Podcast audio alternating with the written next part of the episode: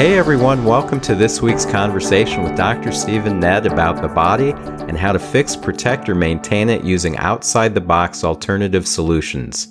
If you're a big fan of the pharmaceutical or surgical approach, you are so in the wrong place because on this podcast, we're not going to be pushing the conventional medicine methods or way of thinking about health. If you're looking for another way to live longer and healthier, Join me, Ron Nedd, and my brother Dr. Stephen Nedd for this week's body chat about environmental health destroyers. This is part one of a two part series.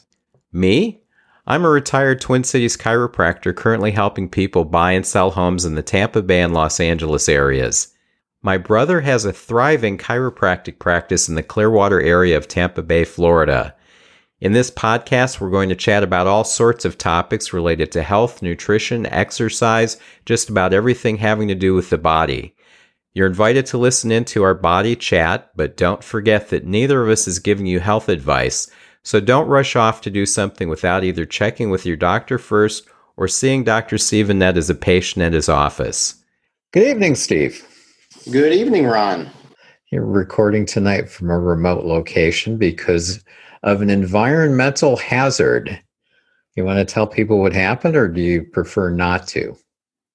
Yeah, it goes back to a couple episodes ago on smoke again. mm-hmm. The second smoke incident in my house. This one was way worse. Um, so you didn't boil some eggs and leave them on the stove this time? No, I did not. I was actually doing things I was supposed to be doing, and that was uh, cooking dinner and uh, washing washing laundry. And all of a sudden, the lights started to flicker, like I was in a haunted house at Disney World or something. And uh, it was pretty scary because then I started to hear things pop, and I smelled something burning, and I had a couple of outlets, uh, a little uh, those like um, backup battery backup outlet things, and what, what's that thing that you plug all the outlets in? One of those little bars. You know what I'm talking Surge about? protector. Yeah, and one in the bedroom blew, and you could see it was hot. It was burnt, and then one of the ones under my computer desk, there was like a burn mark on the floor, and it looked like the whole thing would turn black and so then I called up an electrician friend of mine. She came over, started messing with the box because some of the fuses blew. And then all of a sudden in the garage, I smelled something, and it was the battery charger from my marine battery. And I smelled that, and that was burnt. And as she was uh, checking other things, the garage door opener, the light bulb, and all that just kind of went pop. And she said, "Oh yeah, oh we're we're just going to turn everything off now." so we killed the whole switch and had to get everything out of the house. Uh, luckily, nothing caught on fire, and the electric company is going to come by. They were supposed to come by today, but hopefully tomorrow they'll come by and assess because my other electrician feels that it's something on their end that caused like a whole surge through the house. So, okay. yeah, that was a close call, but thank goodness nobody. Uh, nobody got hurt. No smoke inhalation didn't happen. Luckily, during time when my dog Ondura was there by herself. Yep. So yeah, disaster averted, but man, it was a little scary there for a while. Yes, it sounds like it was. You had that, and then you had a hurricane going through or nearby in the past week or two, also. So it's been an exciting month. Yeah, I know. All right. So, you know, that's an environmental, those are both kind of environmental situations. And that kind of ties into what we're talking about today, which has to do with environmental health destroyers. So, this is going to be a two part episode this week and next week. And we're going to start this week with molds. And I wanted to find out first if all molds are toxic and why is black mold such a big concern for people? Okay, well, that's a good question. Um, and to answer these questions, really, let's start out by looking at the three main categories of molds, which, by the way, molds are a type of fungus. Mm-hmm. Okay. So the first one, they're called allergenic molds, which can aggravate mild allergies, but they're unlikely to cause illness. You know, these can be found on many surfaces and locations in the environment, as well as on food. And they can become airborne, leading to allergies, especially affecting the sinuses, lungs, and skin. Uh, the next category is pathogenic molds, which can cause infections in people, even if they're in good health. It's more prevalent in people that are immune compromised, but it can also affect people that are actually are in good health. Okay. And then the third one is called toxigenic molds. They're also known as toxic molds because they're toxic to all people and animals that come in contact with them since they produce toxic byproducts called mycotoxins. All right. And one of these toxic molds is called Stachybotrys chartarum, but is more commonly known as black mold. Okay. And black mold is, is a big concern because it can grow inside homes, uh, schools, and the workplace undetected for years.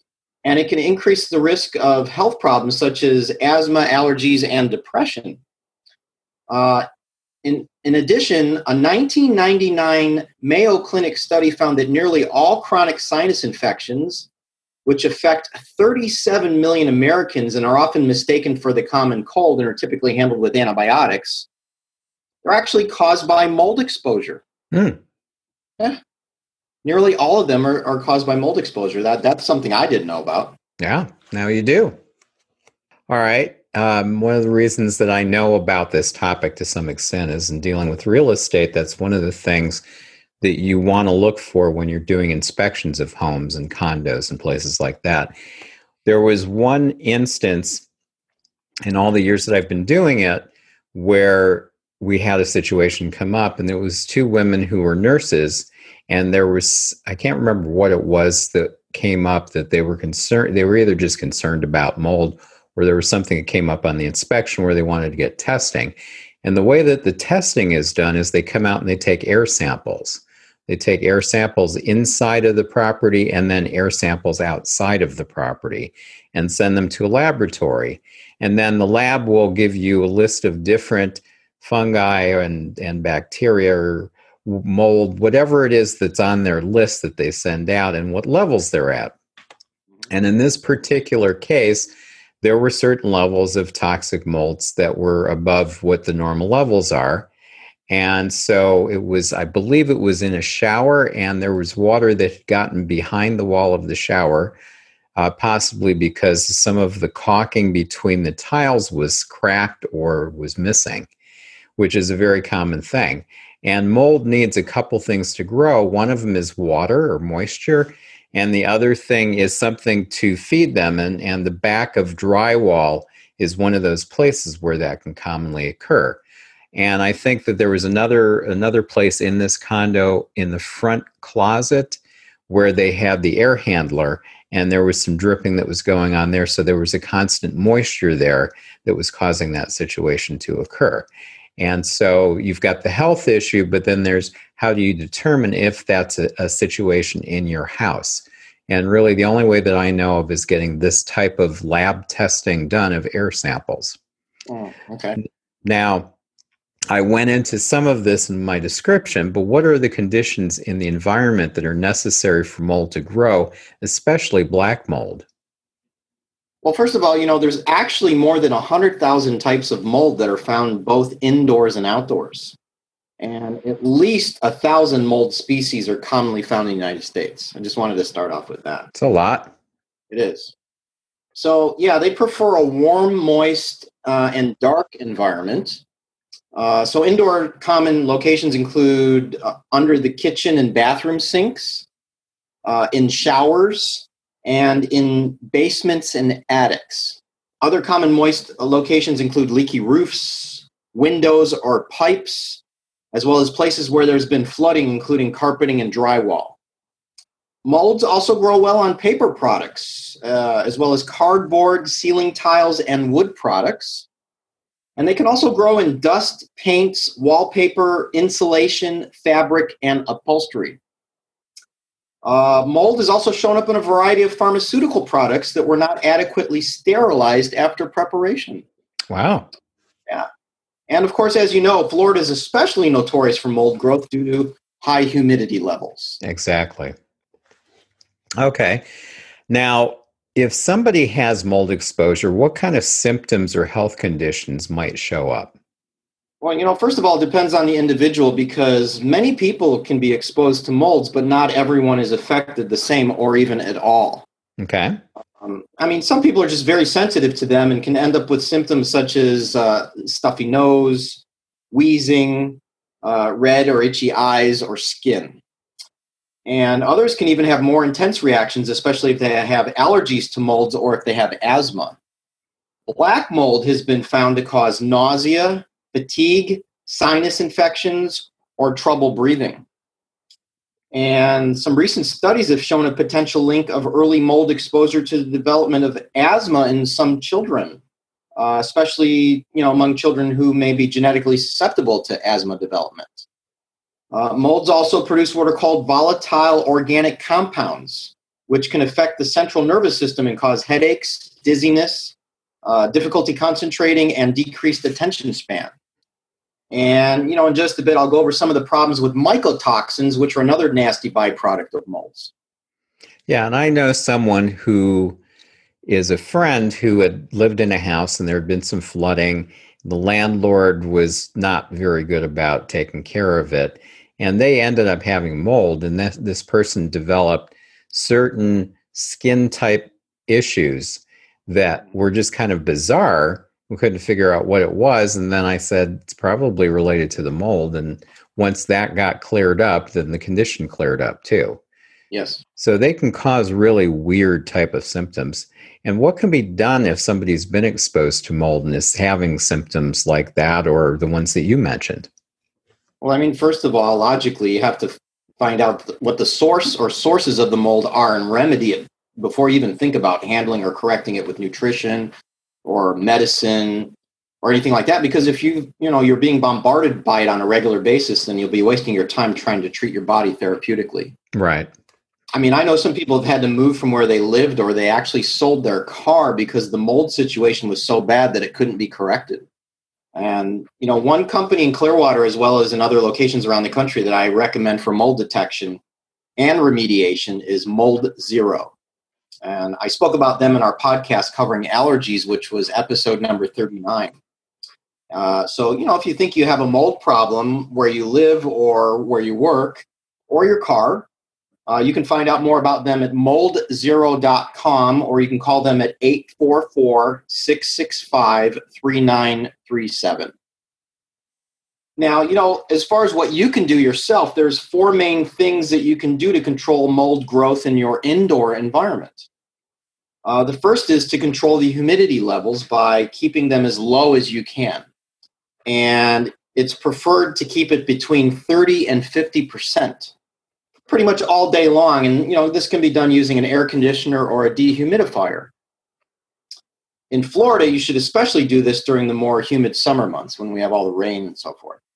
Yeah, and people who buy condos or houses in Florida that aren't down there all year round I know when I would work with them, it would always be you need to leave your air conditioner on. You can set it for 80 degrees, that's totally fine. But when it's hot and you got a lot of humidity, if you don't keep that running, it will create problems inside the house.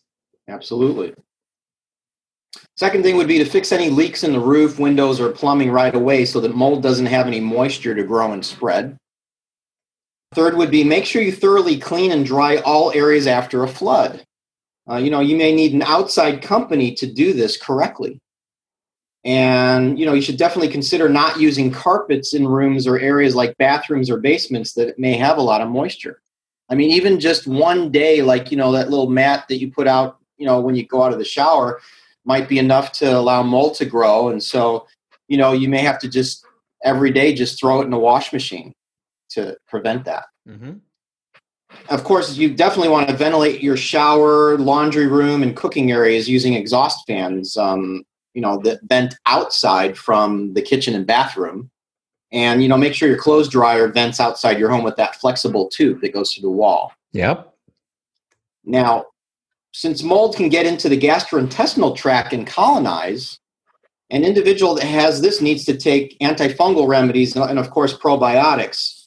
And you know you can accomplish this also with specific foods as well as supplements or in more severe cases you may need to take antifungal medications.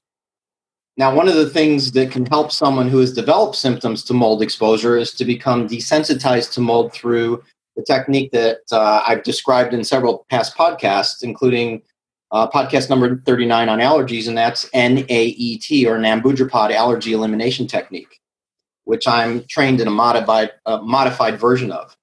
And you know, mold is one of the primary allergens that can be tested and desensitized with this technique. And I've found this to be true in you know in quite a few patients of mine through the years, and almost all of them responded very well and very quickly.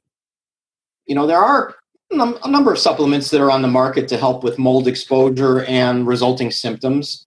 You know, some may be good for minor cases, but the more severe and difficult cases should be handled by doctors that um, have environmental medicine training, preferably nutrition based. So, in our area in Clearwater, one of the clinics that specializes in this is LifeWorks Medical Center or LifeWorks Wellness Center, and they can be found at lifeworkswellnesscenter.com. Okay. Now, you mentioned something earlier having to do with mycotoxins. So, what are they and why are they a health concern? Well, you know, they're again, uh, they're uh, naturally occurring toxic byproducts that are produced by molds and are especially found in food, which is a big reason why they're a really big health concern. So they grow on a variety of different crops and foods, including cereals, nuts, uh, spices, dried fruit, apples, and coffee beans uh, under you know warm, damp, and humid conditions. They basically appear in the food chain as a result of mold infection of crops primarily before and after harvest, and as well as during storage.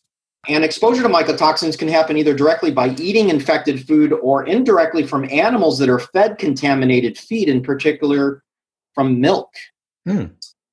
So, because of this, mycotoxins can cause a variety of adverse health effects and pose a serious health threat not only to humans but also to livestock. I mean, adverse effects of mycotoxins range from acute poisoning to long term effects such as immune deficiency and cancer. Hmm. Remember, I said that mold is a type of fungus? Yeah. Well, another type of fungus is mushrooms, and it just so happens that some mycotoxins are also produced by poisonous mushrooms. Hmm. Yeah. Interesting. Mm-hmm. Okay. Well, I guess it's a good thing that I only drink almond milk so I'm never at risk. There you go. Uh, what are the most common symptoms that people could see if they've been exposed to mycotoxins? Well, I mean, there's a number of reported symptoms and conditions, but the most common are chronic fatigue, ADHD, rashes, chronic obstructive pulmonary disease, and depression. Wow. I mean, you know, in, in one study of patients with chronic fatigue, they found that all the patients had high levels of mycotoxins in their urine samples. I, I was like, wow, that's another thing that I need to consider when I have patients with chronic fatigue is maybe go down that road. Yeah, definitely. Also, virtually every neurological disease has been associated with mycotoxin uh, exposure, including autism, Alzheimer's disease, uh, Lou Gehrig's disease, multiple sclerosis, and Parkinson's disease. Really? Yeah. It's an interesting connection. I know. And there also happens to be a strong association between mycotoxin exposure and cancers, particularly liver and kidney cancers. Okay. Uh, in addition, mycotoxins can increase one's susceptibility to infections by weakening the immune system, plus, worsen the effect of other toxins that are present in the body, as well as help advance other health conditions that are already there too. So they kind of really mess up everything. They, they mess up your immune system. They make other conditions worse. Wow. All right. So then, with all that stuff going on, if somebody's been exposed to mycotoxins and they're having some of these things going on, what can be done to treat that so that they can get rid of those symptoms or they can heal the body and the damage that's been caused? Well, you know, I went over, you know, basically some stuff earlier on mold treatment. It's basically the same as mold treatment in general, but let's elaborate on that a little bit more. Okay. So there's a medication that's shown promise that has been recommended for mycotoxin exposure and toxicity, and it's called Oltipraz. And the reason for that is because it helps to increase the effects of the liver antioxidant glutathione in handling the toxins and free radicals produced. Okay. So as a result, you get reduced liver toxicity and the safer elimination of these chemicals in the body. Hmm. Now, what I like is eating carrots, parsnips, celery, and parsley may reduce the carcinogenic effects of mold. Interesting. I eat all of those on a regular basis, so I'm pretty happy about that fact. That's true, and most of them are in your soup. That's exactly right. Uh, also, supplementing with chlorophyllin, uh, zinc, vitamins A, E, and C, N-acetylcysteine, uh, rosmarinic acid, and a form of glutathione called liposomal glutathione. Uh, either taken alone or in combination, uh, they've shown to reduce the oxidative effects of mold toxins. And the absorption of mold found in food has been found to be successfully reduced by supplementing with bentonite clay and zeolite clay. Hmm. And our old favorite of ours, activated charcoal, yeah. is also very effective very effective at binding most mycotoxins in the body. All right. Well, that's why it's an, another reason why it's good to have it on hand. Absolutely. All right. Good. Now, is there anything else you want to say on mycotoxins or molds before we end this topic?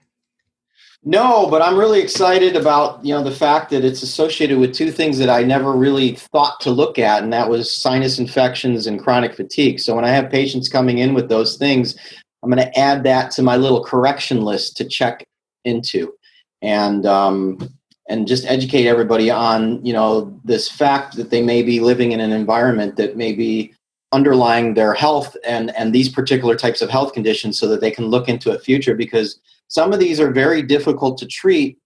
And when you're not getting the result it could be something simple as you know their their home environment not being aware that that's really the primary cause of these things. Yeah.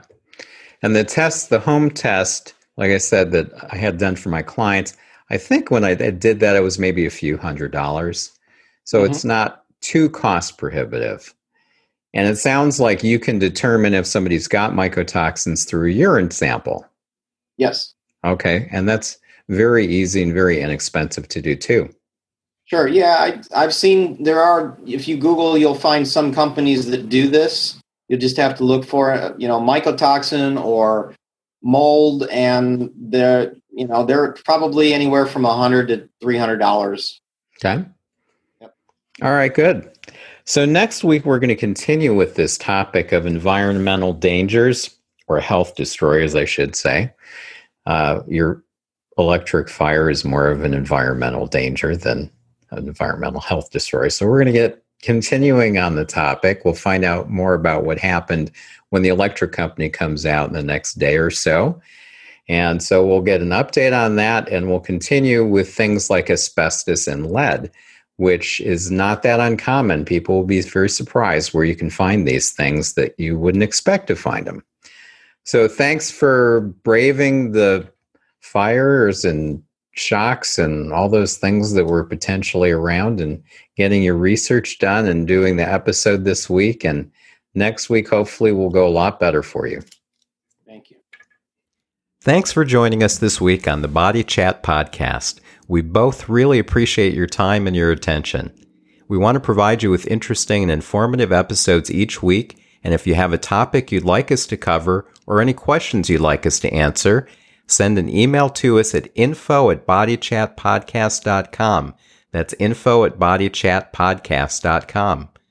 To make sure you don't miss any of our upcoming episodes, subscribe to the Body Chat Podcast now on iTunes, Stitcher, Google Play, or Spotify. See you next week.